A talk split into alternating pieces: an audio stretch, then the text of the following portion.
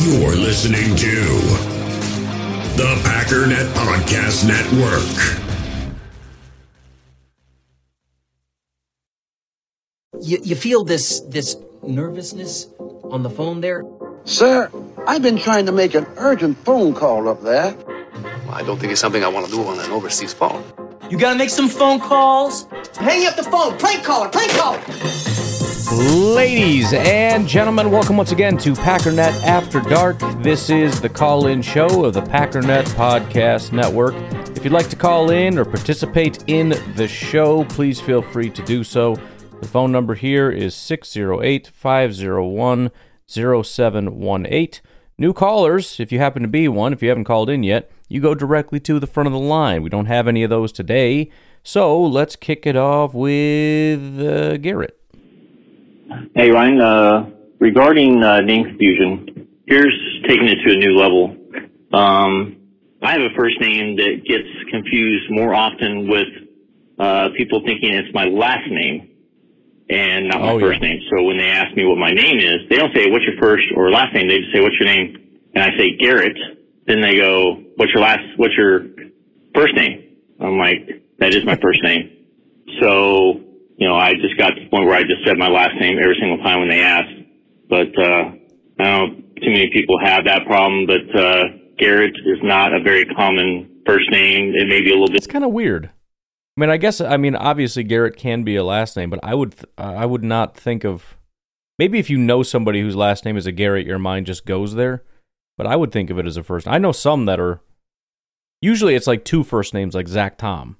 You know, so that that would be bad if you're trying to give your last name, where it's like what yeah what or could you imagine like if you're Zach Tom and they're like, "What's your last name, Tom? What's your last name? My last name is Tom." That would suck. But yeah, I'm surprised by uh, people automatically jumping to Garrett being a, especially like I, if you said Garrett and I had to choose, maybe I would think last name if like Myles Garrett was on my mind recently or something. But you know, if I asked for your first name and you said Garrett, I wouldn't be like, no, stupid. bit more nowadays, but when I was growing up as a kid, it was not a common name Oh, whatsoever. Could be it too. So uh, that's taken it to a whole new level. But uh, I just wanted to say that uh, all in all, I think uh, this Friday coming up, when it comes to uh, playing the Bengals, um, I'm really, really curious to how many quarters do you think Love will play? Do you think he'll play a whole quarter or two quarters or maybe even more than that? So just uh, curious what your thoughts are on how much he should play or he should play till when? What should be the cutoff? So just, uh, just wondering how much time we really should see him uh, work through when it comes to snaps from Myers and getting his timing down and just reading defenses. So just curious what your thought is on that. I'm out. If I had to guess, I would say a quarter. Um, that would be my guess as of right now. It may be less than that. It may be more than that. It might be, you know, you get the first series or two. Um, you know, if, if they're going to lean pretty heavily into protecting him or them, you know, uh, I could see that a series or two. Uh, I obviously the heavy end would be a half. If you know we really want to lean into it, I just think they're going to be way too cautious for that. So, you know, I mean, anything less or more than that, I'd be stunned. More than a half, I'd be stunned. Um, not playing at all, I, I, I guess I wouldn't be stunned, but I'd be pretty upset slash disappointed. Um, especially since it doesn't make sense, because you know they have to play, right? So at some point, you got to man up and risk injury. Yes, if somebody gets injured, you're going to get yelled at and, and everyone's going to freak out. But you know what? If you don't play him and we get destroyed by the Bears, you're going to get yelled at too. So, you know, I don't know, man. That, that these guys got to play, especially the way Jordan's been playing. You know, again, I'm sorry, it hasn't been elite across the board. It's been shaky pretty much every day. Yes, highlight throws are great, but the inconsistency means I mean if he plays with the level of inconsistency he's played in almost every preseason in every training camp so far, we lose every game.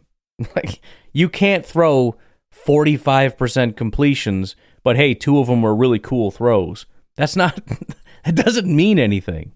So they need time. They, they got to get the rhythm down. You know, I mean, some of these, eh, eh, you know, a lot of these overthrows or underthrows, if you look at them, I mean, it's literally inches. It's still disappointing.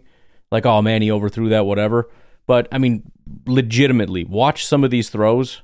He put four inches too much oomph on that pass. Now, granted, it's pretty bad because the receiver can throttle up, throttle down, and he's going as fast as he possibly can. But eh, look, they, they got to work on on those things, especially the deep ball. It, it doesn't seem to be there. It's like Rodgers and MVS. Like they, they just never figured it out.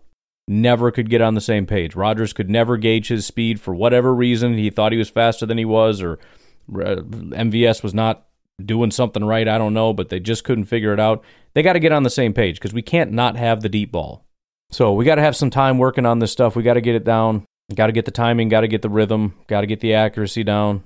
So if if I had, I mean, if it was up to me, they'd play a half, but that's probably not realistic.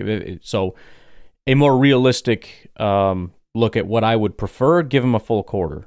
If you can do a half, I'd like you to do a half, but I know they're going to be scared to death, and that probably won't happen. So we'll be watching a ton of Magoo, which is great. Ryan, real quick, I wanted to ask you: Have you seen the YouTube interview where Steve Smith interviews uh, Reed?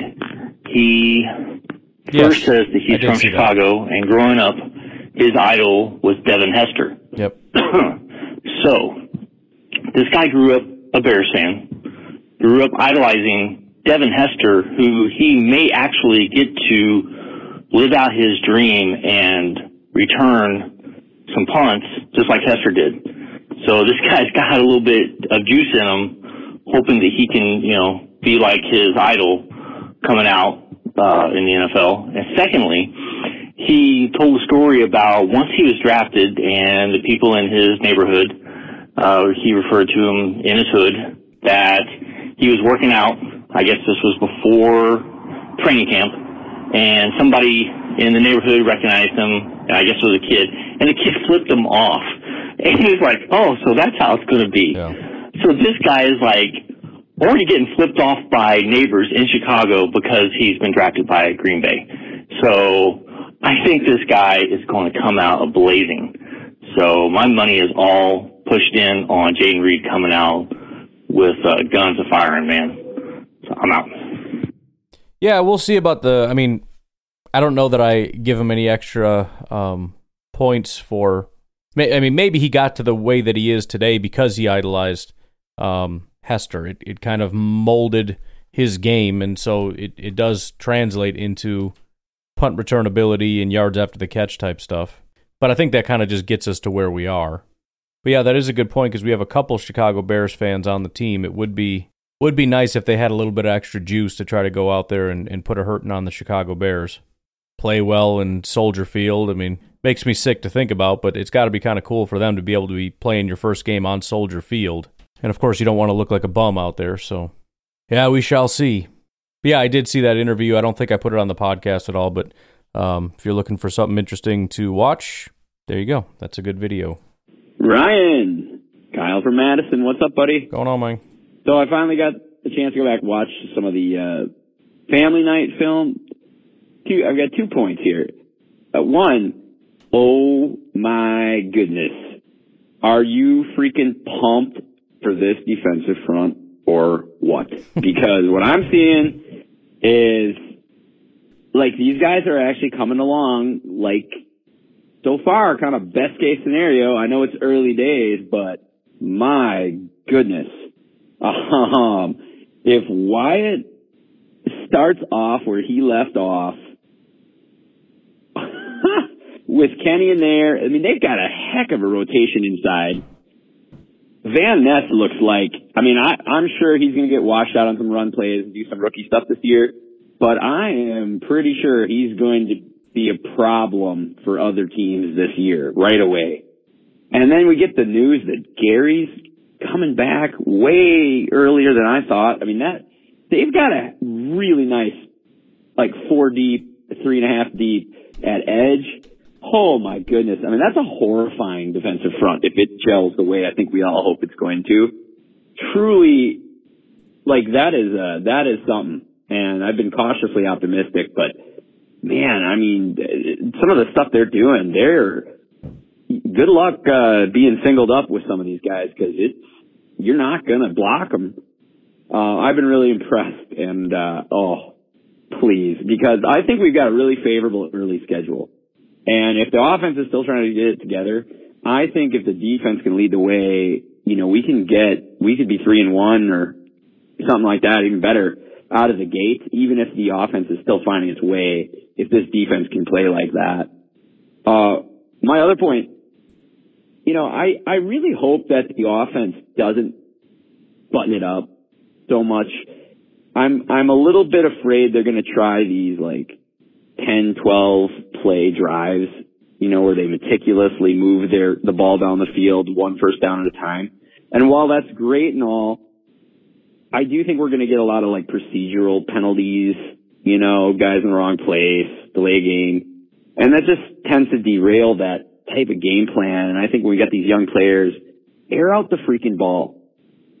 air out the ball. I think these guys want to play that way. I think they can play that way. I don't want to see a super conservative offense. I don't need them protecting Love. I think he's going to be equal parts playmaker and mistakes early on. So maximize the plays he does make, minimize those mistakes. All right, buddy. Talk to you later. Yeah, that's um. So I'm, I'm pumped about the defensive line. I think we'll get more information on that as we continue to get more joint practices and preseason games and whatnot. On you know whether or not that's real or if our offensive line is just completely crumbling. But yeah, that it kind of feels like a double-edged sword for the Packers offense a little bit. On one hand, that's where Jordan Love seems to thrive. These intermediate, middle of the field throws, you know, fairly accurate short to intermediate passes. That's that's where he thrives. But you're right, the inconsistencies, not just of Jordan Love, but of, of the offense in general, right? Josh Myers can't go X amount of snaps without making a mistake. Jordan Love can't go X amount of snaps without an errant pass. So and so can't go this long without, you know, making a mistake as a receiver, as a route runner, or whatever. I mean, we're too inexperienced to expect to be able to go 12 plays down the field without shooting ourselves in the foot. It's going to lead to more mistakes and and more broken drives. You're not going to be able to punch it in. You have to be a really um, disciplined football team to be able to win that way, and that's not what you expect the Packers to do. On the other hand, you know, this team was built for speed. It was built for big plays. You got maybe the fastest tight end in football, one of the fastest wide receivers in football. Jayden Reed is is, you know, not as much talked about, but the dude has got blazing speed. We got pass blocking offensive linemen. Yet the thing that consistently isn't working between Jordan Love and the receivers is the deep passes. Last year, he took one shot deep. He was 0 for 1. It was a 26 yard pass. In the preseason last year, he was 2 of 12 on deep passes. 2 for 12. He was 1 of 4 on passes on the left side of the field, deep down the field. 0 for 1 deep middle one for seven deep on the right side of the field. So combine that with the regular season, last year's pre and regular season, two for 13. So, yeah, that, that needs to absolutely be fixed. It is a massive, massive, massive problem. He had a 67.3 deep passing grade. You say, well, 67 isn't the worst. When you're talking deep passing and some guys are at like 99 passing grades, it's bad. Justin Fields ranked 23rd in deep passing. He had an 84 PFF grade. So, yeah, I get it, man. I mean, we're, we're built for speed. We're built to throw the ball down the field. What I'm saying is it, it looks like a disaster right now trying to connect deep down the field. And so, yeah, I, I think in the preseason and whatnot, we need to see more of that. And maybe that's why we're seeing so many incompletions, because Jordan Love and, and Matt LaFleur and those guys are like, we're going to throw the ball deep down the field all day long. Just take shots. Just take shots. Just take shots. Because we have to get 20 plus yard passes at a much higher completion rate. I mean, Love had the third lowest, actually, had the lowest completion percentage of anybody last year in the preseason of anybody that had um, uh, 10 or more attempts. It was the third lowest of anybody that wasn't at zero so I don't know how it's been going this year in, in camp. I'm guessing it's a higher number than that, but I know that it isn't great. And it still needs some work. And and if anything, that's the one area that needs a massive amount of work. And who knows? Maybe that's why we lean so much into tight ends and um, yards after the catch guys because we're not planning on shooting it deep down the field. We're planning on, throwing it 10 yards or less, or, you know, 19 yards or less, or whatever, and trusting our guys to get yards after the catch. I don't know. We'll see. Again, it, it feels like a double edged sword. We're not going to win if we dink and dunk our way down the field. We're too inexperienced. We're, we're not going to be able to do that consistently enough. I don't think. Maybe we will. I don't know. I can't imagine that we can go that long without making some kind of a, a mistake. But I also just don't trust these deep shots. I mean, obviously, not every play needs to be a deep shot, but you know, I don't know. I mean, we we've seen some. I mean, maybe maybe that's where Matt LaFleur comes into play because we've seen some nice plays. For example, with Musgrave coming wide open across the middle. Jordan Love has been able to hit those. You know, 15 yards or something deep down the middle, wide open, and then let Musgrave or Christian Watson or whoever it is use their speed to get upfield and get another five, ten yards or house it. I don't know. We'll have to see what the identity of the offense is. Hey Ryan, it's uh, Aaron from Eau Claire. What's up? And uh, appreciate the feedback about the uh, song I submitted, and uh, I appreciated you mentioning that a couple of people were interested in hearing it again. Yeah. Um, I'm going to try to look into uh, getting it on Spotify. I know I do have a service that allows me to do that. There you go. Um, so I'll just have to uh, take the time and, and, and get it up there. Um, I'll call in and uh, try to add to the Discord as well once I do that, so that whoever is interested in hearing it um, can hear it again. So thanks again. Um, and yeah, I might uh, I might actually start uh, just putting out sports songs. Maybe I don't know. We'll see. Um, a couple of things. Um, I uh, I uh, appreciate um, your comments about uh, uh, you know the ESPN crew over there, and uh, I just wanted to clarify. I, I don't mean to in any way, um, you know, kind of crap on everything they're doing with my complaints. I was just sort of getting some pet peeves out of uh, out of my system there. I appreciate all the stuff they do as well. Um, you know, I, I I don't want to be unfair to them. I, I think they work hard and do an overall a good job Sure. um, of what they do. So, anyways, I get it. um, and then one other thing is I was just listening to some stuff about um, where's Eric Stokes going to fit into the cornerback group, and I was just thinking about it, and I wonder if he could be sort of like a Charles Woodson that switches to safety. Because if we're still having some issues at safety, I wonder, you know, if they just have too many uh, talented cornerbacks to put them all in the field at once, um, and he's actually, you know, kind of recovered and looking good. I wonder if he could play a safety role because, I mean, if he's fast and instinctive and able to uh, have have that makeup speed, kind of like a Darnell Savage, I wonder if he could compete for some some snaps at safety. I mean, I, I don't really know how any of that works. I'm not really a football guy. In terms, I've never played football on a team. Um, I'm, I'm a football fan, but I'm not really a uh, a scheme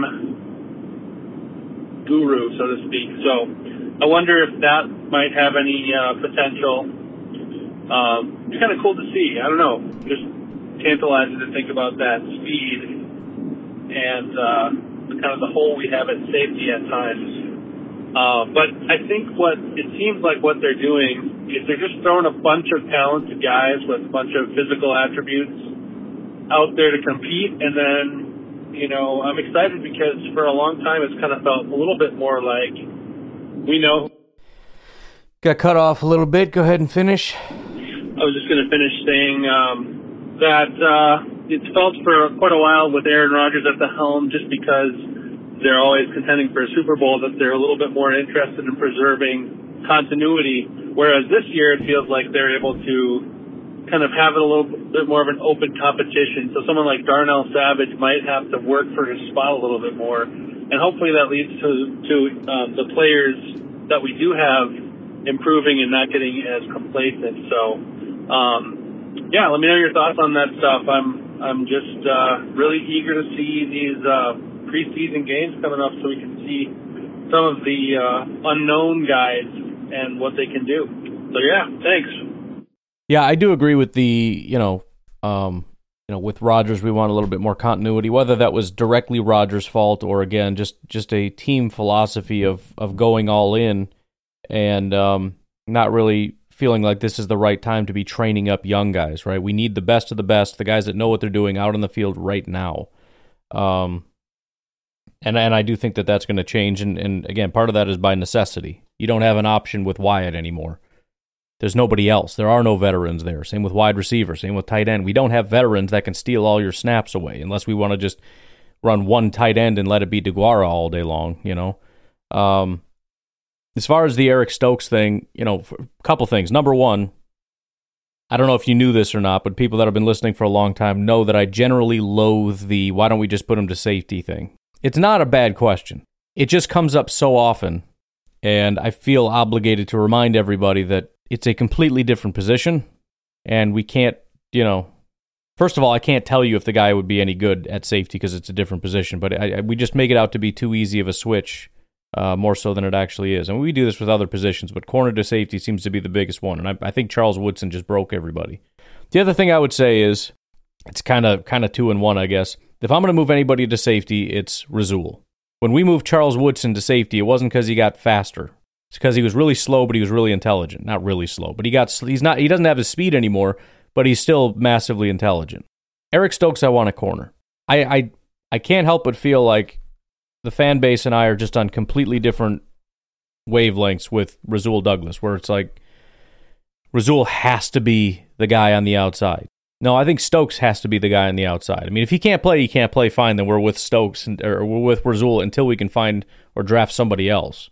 But Rasul is a short term thing. Stokes is I mean, again, I want to maximize the roster. This is the same thing for me across the board. I don't want Lucas Van Ness playing defensive tackle because edge is more valuable. And if he can play edge, he needs to be outside. I don't want Zach Tom playing freaking center because tackle is significantly more valuable than center. I don't want Stokes playing safety because corner is significantly more valuable than safety.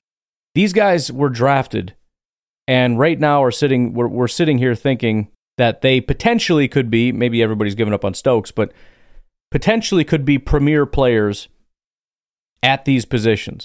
Having a premier tackle, corner, and edge rusher, and I know I'm kind of making this up with Lucas Van Ness, it's not as much of a thing, but just using that as an example because I can't think of anybody else. Taking a premier tackle, corner, and edge rusher and switching it to a really good center, safety, and defensive tackle makes me sick. Absolutely sick. So, look, I mean, if if Tom can't hack it at tackle and he's a really good center, all right, do it. If Stokes can't hack it at um, corner and he's a really good safety, which I don't think he would be. I think we we did the same thing with Kevin King, where it's like, well, he's really fast, so he can do sideline to sideline or whatever, so he'd be fine. I don't think so. You mentioned the uh, you know instinctual and all that. I don't think he really is. Stokes is just fast.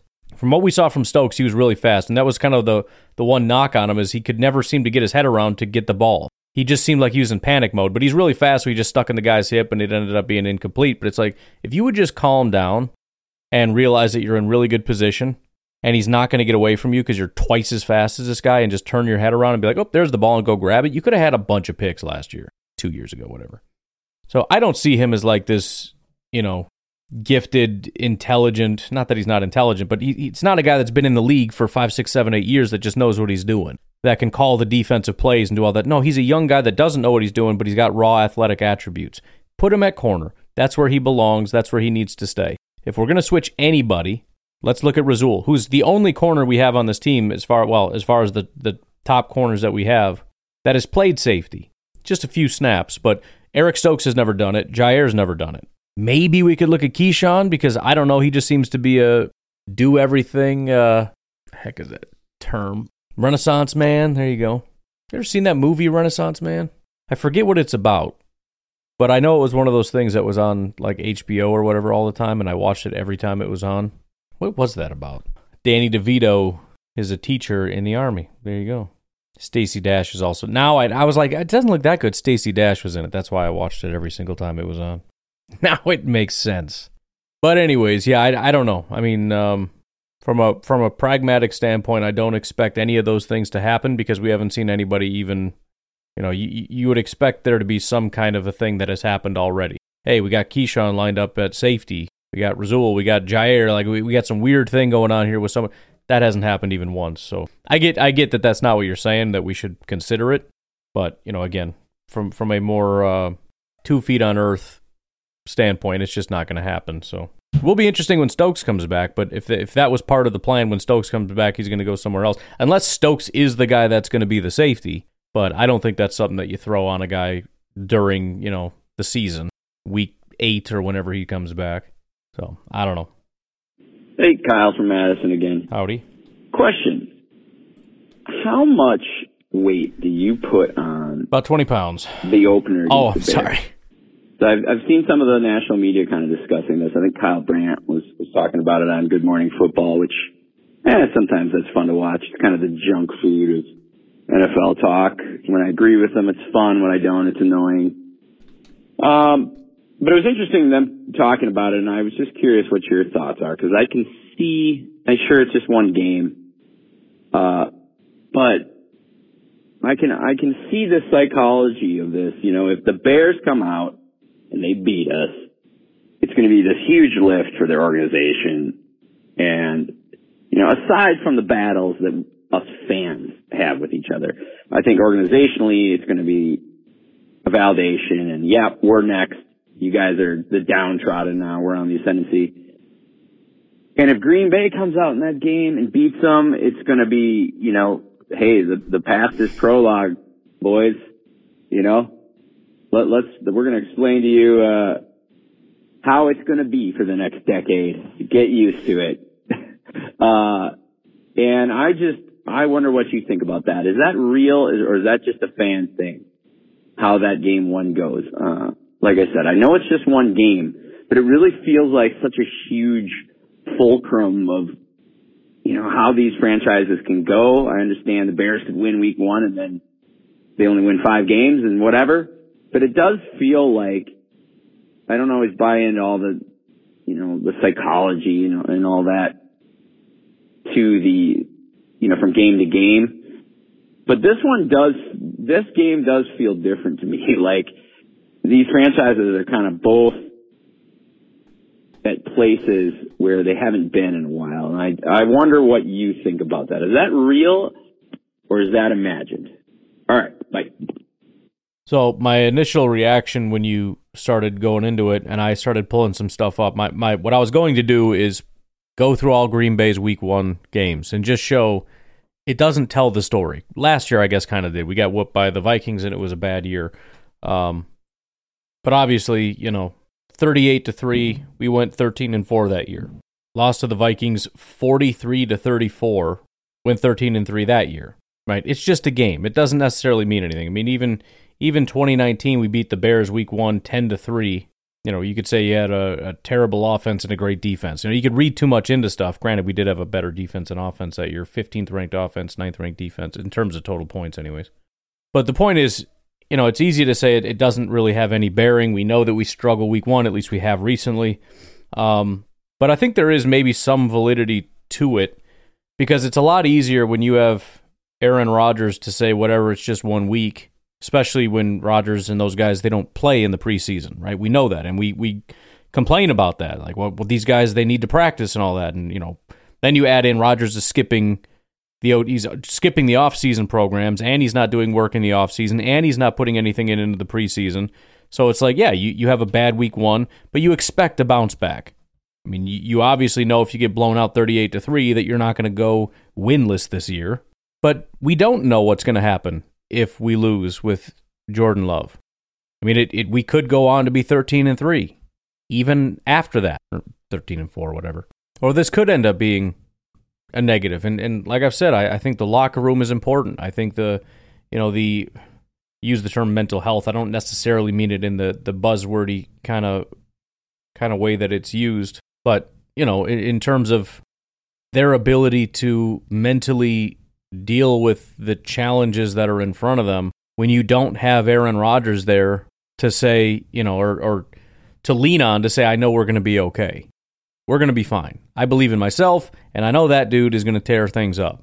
And what if Jordan Love doesn't play well? What if, you know, I mean, we know the rest of the team. This is the other thing where it's like, oh, I don't think fans really care what the media says. Aaron Rodgers broke his thumb and the team gave up. Right? I mean, that, that seems to be the case. Every time Aaron Rodgers ever been hurt, the entire team gives up. These guys are human beings, and they are emotional animals just like the rest of us. And if Jordan Love comes out and doesn't play very well, it's entirely possible the team looks at this and goes, "Now we're screwed. We're just going to be a bad team now. It is what it is," and settles into that. So I'm not going to go all in and say this is definitely it. Like the, the team that wins is going to be riding high and the team that loses is going into the dumpster. I, I don't know that, but I think there's more validity to it than in the past after we get blown out week one with Rodgers, you know, any any and all overreactions. You know, it, it just reminds me of, of that prediction I had made with the Carolina Panthers. And I said it because the Carolina Panthers are led by one of the most emotional quarterbacks in football back when they had Cam Newton. And when you have an, a highly volatile, highly emotional quarterback and you guys are winning, you're riding real high. And that, that team is just riding that wave. But what happens when you lose? You know what I mean? And so what I said was they lost in embarrassing fashion in the Super Bowl. And then they had to face that team again week one.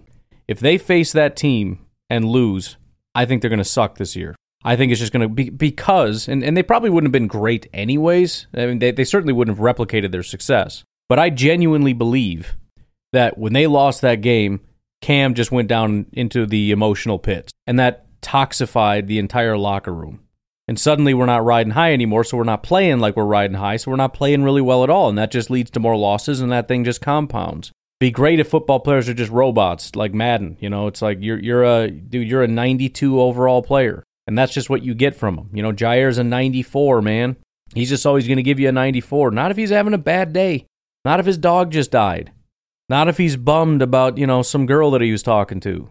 Not if he's watching, you know, Jordan play and just thinks we're screwed. I mean, these things all factor into, even if they're trying to be emotionally and mentally strong, some of this stuff is subconscious and it weighs on you.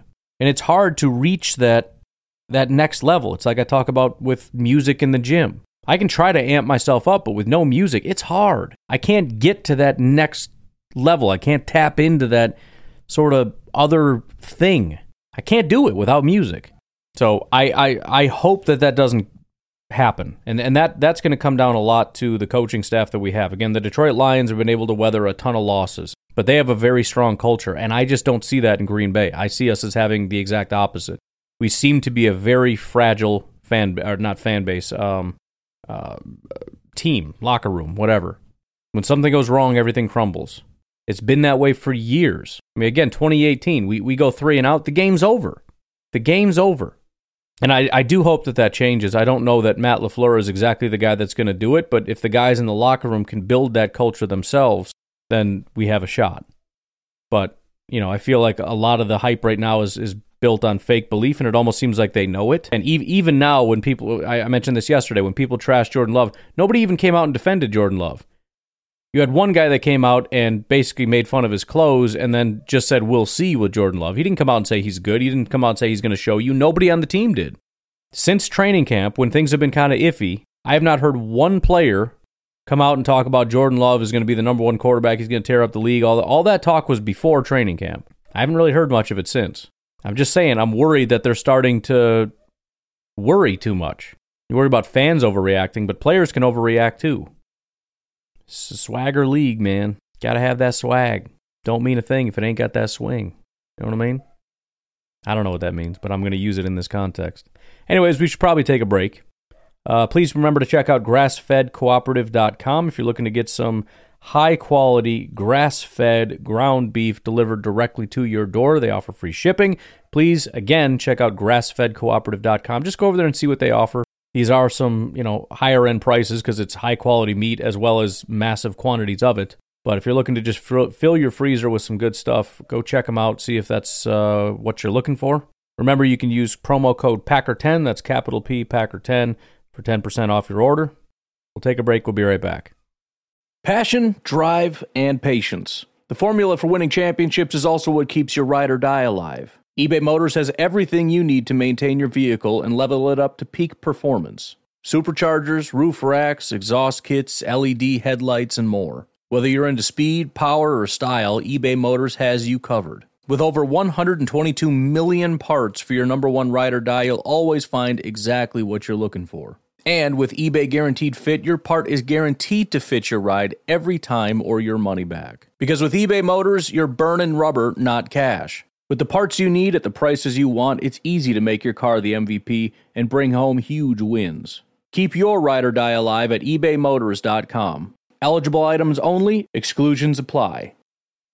We all have smartphones, and we all know they're pretty amazing, but they also can be amazingly distracting, especially when we're around other people. So, US Cellular wants us to reset our relationship with our phones by putting down our phones for five. That's right, a company that sells phones wants us to put down our phones. And to see what we find, learn more at uscellular.com forward slash built for us. In the hobby, it's not easy being a fan of ripping packs or repacks. We get all hyped up thinking we're going to get some high value Jordan Love card, but with zero transparency on available cards and hit rates, it's all just a shot in the dark. Until now. Introducing slab packs from arenaclub.com, the only repack that provides real value, a complete view on all possible cards, and clear hit rates for each one. Now, when I buy slab packs on Arena Club, it finally feels like I know what I'm getting. And honestly, the best thing for me and my son is the fact that we're kind of novices into this. When I walk into a card shop with my son and a card says it costs $40, kind of just taking his word for it that that's a good value. So I appreciate the transparency on grading, as well as just getting excited about seeing what you could potentially get. Right now, you can get 10% off your first purchase by going to arenaclub.com slash packdaddy. Wow, that's crazy offer. 10% off a $400 slab pack. That's 40 bucks right there. Anyways, that's arenaclub.com slash packdaddy for 10% off your first purchase. Idiot. Loch Ness Monster is not a brontosaur, he's a plesiosaur. Jeez, your dinosaur is right. Embarrassing. What's a Ferocious plesiosaur? fish hunting monsters they be. Oh, oh, oh. See, I don't know. I'm I'm I'm gonna say I don't know about that. Granted, I understand the, the the dinosaur that I listed doesn't go in water, but I am describing what it looks like. He's going for a swim, and apparently brontosauruses are uh, buoyant because I'm looking at a uh, plesior ple, plesiosaurs. If that's what it's supposed to be, it's not what it looks like because it doesn't have that long that long neck thing. You know what I mean? At least this one doesn't. I don't know. I don't know. I don't know. Fair enough. Whatever. I don't care. It doesn't matter. I refuse to be wrong about this issue for some reason, but you know, I guess you're entitled to your opinions about things. Hey, Brian, this is Six Pack Daddy. Six Pack I've called, Daddy. You know, I've called your show before. I love Um, Six Pack Daddy But well, out here in LA, my wife and my boss They in a very inappropriate way. know me as Matt, but I know like in your in your database, I'm known as Six Six Pack Daddy. Yes. And I'm I'm 51 years old. Yes, and he is. um, today, I guess I'm calling to, to say how impressed I've been with your callers because um, there have been no actual games being played. Right. There seems like they're calling your show, even though you know the Packers are not are not playing. Um, so they clearly, you know, it seems like they, you know, they love you and they love your show, and all of that is great. And I don't think any of that is a problem, um, except you know. And I'm not saying you're a cult leader, um, but I, I sort of am think worried about it a little bit, uh, you know, because your callers are uh, they seem to be. You know, employed, and they seem to have families, and this they're calling a show about the Green Bay Packers when like the Green Bay Packers are not actually playing any games like at all. Um, and again, I don't think I don't think you're a cult leader, um, but but I'm a little worried, little worried. You know, they seem to these callers they seem to respond to your commands and obey you. Um, they also like they honor you with song. Um, I'm sorry, I'm I'm kind of emotional about this because you know cults are no laughing matter. Um, I just want you to know, I want you to know that I'm listening, and I'm going to keep listening. And you know, all your callers are great, and I think everybody is okay. But um, and I'm not saying this is a cult, but if you start, you know, telling us to do some kinky stuff up on a farm in the UP or something, I will. I promise you, I will write an official letter of complaint. Okay, um, you know, hopefully I call you this season if I don't lose your number. And I got for now, I got to go. Bye. Okay, bye. Oh, six pack daddy, how I've missed you, man. I needed that. I needed just a good, a good hearty laugh, you know, deep from the soul where you feel like you're going to black out a little bit. I don't know what you call that brand of humor, but I freaking adore it. Back when I used to be funny, that was my brand of humor. The the number one comment that I got in high school is I never know if he's being serious. I never was by the way. That was that was never serious. But I was six pack daddy all through high school. That wasn't my name, it was German kid, but still. And it was German kid because I convinced people I was from Germany when I move to a new school. It's a whole thing. Oh, cult leader, man, I love it. I love it. We got to do something with that. We haven't done a T-shirt in a while. Should we do a? Should we do a, an official T-shirt for our cult? Should we name the cult? What's the name of our cult? What are what are what are some cult names? What do they sound like? Let me find a list of names of cults. Most famous cults in U.S. history. What do we got? Heaven's Gate. I remember that one. That one's crazy. So we got Heaven's Gate. Manson families. I mean, it could be family, I guess. Uh, David Koresh. What was the name of their thing? Branch Davidians. Branch Davidians. That's it doesn't help me much. Children of God. The People's Temple Church. Um, Rajneeshees. Rajneeshees, I guess. I mean, if we just if we just get as basic as we can get, and we stick with the pack theme, we could call it like the pack family. It doesn't sound good, it doesn't work, but I'm just you know spitballing off the top of my head here. If we go if we go Manson style with it, uh, let's see. Love has won. Apparently was a cult. I think we got to turn to the robot for this. All right, robot says the Cheesehead congregation, the Lambeau faithful. Oh, that one sounds good. Gridiron Gathering. Dang. Packer Maniacs, Titletown Titans. That's not a thing. Green and Gold Guild. That kind of sounds like one of those. Um, uh, what the heck do you call those things? This is the second time in like a week. I can't remember the name of them. Whatever. Frozen Tundra Fellowship, Huddle of Heroes, The Packer Pact, G Force Gathering, Lombardi's Legion. Again, it kind of feels. What the heck is that called? Oh, like the Freemasons, like that kind of stuff. That's that's what that one feels more like. You start talking about like Legion and whatnot. Lambeau Leap Loyals is a little bit long. 13, 13 time title tribe. Again, a little wordy. Pack Pride, Gridiron Cult of Green Bay. If we could just lay it out there, we are we're the cult of Green Bay. Packer Pilgrims could work. Green Bay Guardians, End Zone Enthusiasts, Tundra Tribe. I mean, these are just cool names in general. Pax Wolf Pack, Cheese Castle Clan. I don't know why there's a castle. Packers Preservation Society. That sounds like one of those um, environmentalist terror groups. Tailgate Tribe and the Green Bay Brotherhood just sounds like a norm. That doesn't sound scary enough. So Cheesehead Congregation is pretty dope. Lambeau Faithful, Gridiron Gathering. What was what were some of the other good ones? Well, we'll we'll leave it out there. Here's a list. You can you can let me know what your favorite is, and we might we might have to make something like this official. We'll we'll we'll talk about some potential initiations into the Brotherhood. Some of the rules we may have to establish. Some uh, there may need to be a government. Maybe maybe some uh, some some some things that that that we do. I don't know. Let me know.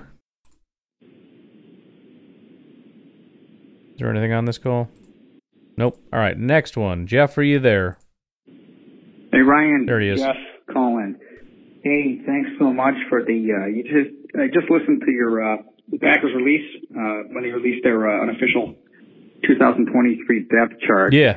Man, I thought you did an awesome job. Thank I you. really enjoyed listening to that. I like how you went back and found those old articles about Rodgers, basically stating that he had his struggles as well. Yeah.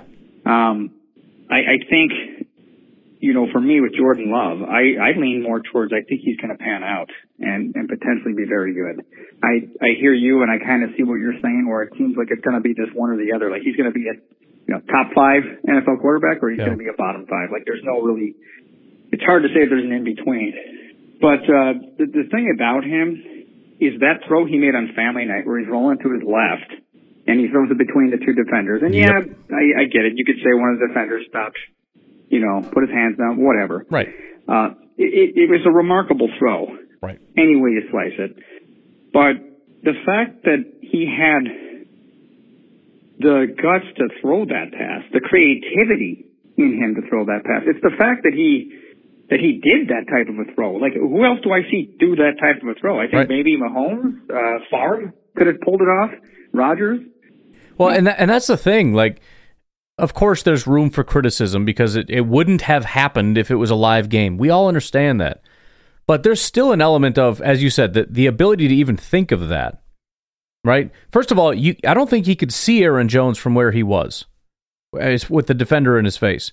Second of all, to be able to put your arm out and away from your body so that you can, you know, throw the ball between two guys, and then to be able to throw with that level of force, with essentially your arm fully extended to your right, and throw it and make it, you know, make it go in between these two guys with velocity, spiral directly at the running back that I don't think he can even see. I it's it's it's just one of those things that makes you realize like this guy can do special stuff. It doesn't mean he's going to be special, but he can do stuff that other guys cannot do, that they don't do unless they are those top guys. So, yeah, that that's why I come to that conclusion where you know, I mean if if if he is a good quarterback that also does those that's what Rodgers was. Rodgers didn't just do miraculous things every single time he touched the football. Most of the time, he was just a good quarterback. He was efficient, he was intelligent, et cetera, et cetera. He moved the ball down the field, he made good decisions. But he also did incredible things, and that's what puts you into that other stratosphere, that other echelon. So if Jordan can just be a good quarterback, which I'm I'm, I'm parsing through my thoughts on this a little bit, and I'll, I'll, I'll I'm I'm torn between like I'm really concerned that things are going south and like I really think this is going to go well, and it, it really just comes down to remove the deep pass inefficiencies. Everything less than 20 yards has been unbelievable. The guys are getting wide open, and Jordan is delivering perfect passes to the right guy at the right time. It's been fantastic. And and you have to assume there's not going to be as many deep balls. We're probably working on it a lot more in training camp because it's just something that you work on. So the accuracy immediately goes up because it's not going to be 50% of your passes or 25 yard passes or more. That's stupid. And so when you look at how incredibly efficient he is under that, and you add in the creativity, and maybe he misses some shots down the field. But, you know, Rodgers has had those years. He's had a couple years where he just can't connect on a deep ball. A couple years with MVS where he was basically the only option. Those guys couldn't get on the same page. But I want to say back in like 2015, it was the same thing. That was the first year where you kind of felt like there was something not quite right. Remember, we all blamed it on his girlfriend? It was kind of funny, anyways, but not serious, but also like maybe serious. Not really sure, but like, I'm just kidding. But like, it could be real though, right? But it was the same thing. Like, why is he missing guys down the field all the time? But he still was a good quarterback. You know what I mean? It wasn't like, dude, he's he's missing that one deep shot a game. This guy's trash. No, we were a good football team still. It was just like he doesn't feel like elite Rodgers right now. So yeah, I mean, it's there are multiple facets of that throw that you can dissect beyond would that have been completed in a game. The answer is no, but there's still a question of what it all involved to be able to make that completion, and all of those things are impressive. Uh, perhaps Burrow. I, I don't think there's this long list of quarterbacks that I've watched play that would even have the imagination and the pair of stones to try to throw that ball. Yeah. So uh, that was to me that was remarkable, and to me that was very promising. Then the Albert Breer article, Sports Illustrated article, where he is interviewing Matt LaFleur and Jordan Love, and Jordan Love is asked directly, "Who are people going to see when you play?" And he said they're going to see a great quarterback. Without blinking an eye, that's his response. Wow. They're going to see a baller because that's who I am. Uh, what a great response to hear I don't from our think I saw quarterback. that. That's exactly what I want my quarterback saying. I don't want some, well, hopefully it'll pan out and, you know, I, I, hopefully I'll get there, you Yeah. know, um, I'm just going to try to lead this team and maybe here or there I can make a play for us. No, this guy is confident.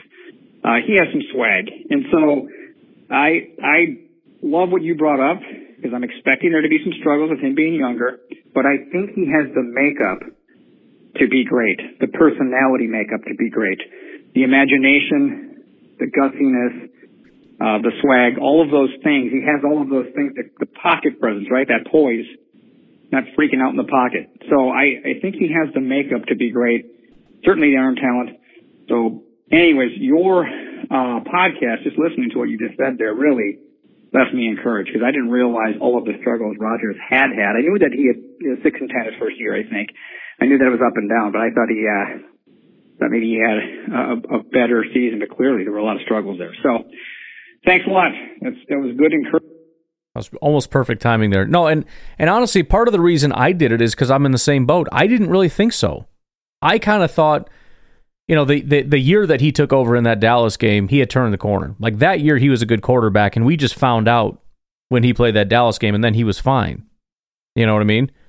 And so that's what made me nervous. Like he had the Eagles, we had the Eagles game with Jordan, but then you still see some of the struggles in training camp, and it's like, oh crap, was that kind of a fluke? But again, go back to Aaron Rodgers. It was the same thing. He was in training camp and people were laughing at him, mocking him. Packers fans were booing him, which is absurd. And then family night, it's just, I mean, I, I wish I could remember it better. I was in college. I don't remember much about college. But I wish I could remember that. Some of the guys, when I posted that, it, it you know, circulated on Twitter and whatnot, that little clip. And several people have kind of pointed out how they remembered that and they remember different things. And I wish I could remember it because I, I don't remember exactly how I was feeling. I remember the Dallas game and I remember liking him even before Dallas. Like I remember watching him in preseason and just thinking, like, this dude, like for for real, he's pretty good. But I, I just don't remember going into that season how the, the tone of everything was. So yeah, again, I'm I'm in the same boat. I, I wanted to go back and see how things were with Aaron Rodgers, and I was somewhat surprised to see how bad things were through training camp and you know whatever. And again, that first preseason game was a disaster, and then the second preseason game was great. So I mean, we don't have to mark every single thing. Like, well, if the first one's bad, then it's fine. But if the second one's bad, then then he's not Rodgers. And you know, it's it's it's more of a general thing. I mean, if if you just look at what Rodgers was doing at that time, you'd probably think this probably isn't going to be great, dude. It's I mean, he's been in here for three years. We're going into year four, and he still can't like get through preseason looking good. Like you know, and then we get into the regular season, and it's still just not quite. Eh. We said it, it technically was like year five before we fully realized like this Aaron Rodgers guy is legit, which is kind of crazy, but it is what it is. Ryan, Jeff, sorry I got cut up. I just wanted to say thank you. Yep. Appreciate you. One more thing on Jordan Love's makeup too. I think that's important is the resiliency that he has uh, with what he's gone through growing up and losing his father when he was 14 years old. I think he's a resilient young man, and obviously anyone who's had to go through any kind of tragedy or struggle of that nature, Yeah. um, that is not an easy thing to deal with, as we all know. And I think Jordan has really um, just showed himself to have resilient character uh, to be able to walk through something like that uh, in his life. So I, I think all of these things I think point to a very strong makeup and and young man of, of great character. And of course, we saw how he handled the whole Rodgers situation. Tremendous character, Yeah. just tremendous how he did that. So I just want to talk up Jordan Love the person a little bit here, and and you know his his personality makeup. Certainly, we know his athletic attributes and his tools, but I think I- I'm a believer that he's going to be successful because of his character makeup. Thank you. Yeah, no, I appreciate the call. And you're right. If, if nothing else, you know, the, the things that he's gone through, along with uh, two two other players on this team right now, Jayden Reed and Tucker Kraft, have gone through similar experiences. If nothing else, it just I think it helps to build their character, and it definitely makes it as a fan base and as a fan where you you really want to root for the guy. You know, I mean, just just for every reason. Obviously, the guy's worked incredibly hard to get to where he is. He's endured a ton in his life. You know, he's sat for a long time. Again, he's had to sit and watch as all his other guys are getting massively paid. And Joe Burrow is going to get as stupid paid as you have ever seen in your life. And Jordan's the only guy of, that entire group, I think, aside from, I think, Burrow so far. And you know, again, the guy's going to get massively paid that hasn't gotten that big paycheck. And he would had he started somewhere and, you know, who knows what would have happened. But, you know, he's just sat patiently and he's learned and he's endured and, uh, and he's, he's, caught a ton of hell. I mean, you've got, you know, half the fan base hasn't necessarily been very kind to him, and part of it is just catching strays with the, the Rodgers versus, well, Rodgers versus the team uh, battles that have gone on. People get a little bit off the rails with it, and, you know, we should have never drafted this guy. He's no good, whatever. And really, they're just trying to win another argument. But it's a Packer fan trashing your starting quarterback. And then on top of that, the media says he's complete garbage, and uh, every other fan base says he's a complete joke, and you know it's just a disaster of a pick and a disaster of a player. You just it, it, deep in my bones, I want this guy to be good. It's been such a build up for such a long time for this to just come out flat. But um, anyways, I'm going to leave it at that. Thank you all so much for your calls. Um, we're getting a little bit caught up, but I don't think you need to worry about it because we got uh, preseason coming up, so the call should be okay. If we miss a day, it's not that big of a deal, right? I mean, you know, one day off and stuff. But, uh, anyways, you guys have a good rest of your night. I will talk to you later. Bye bye.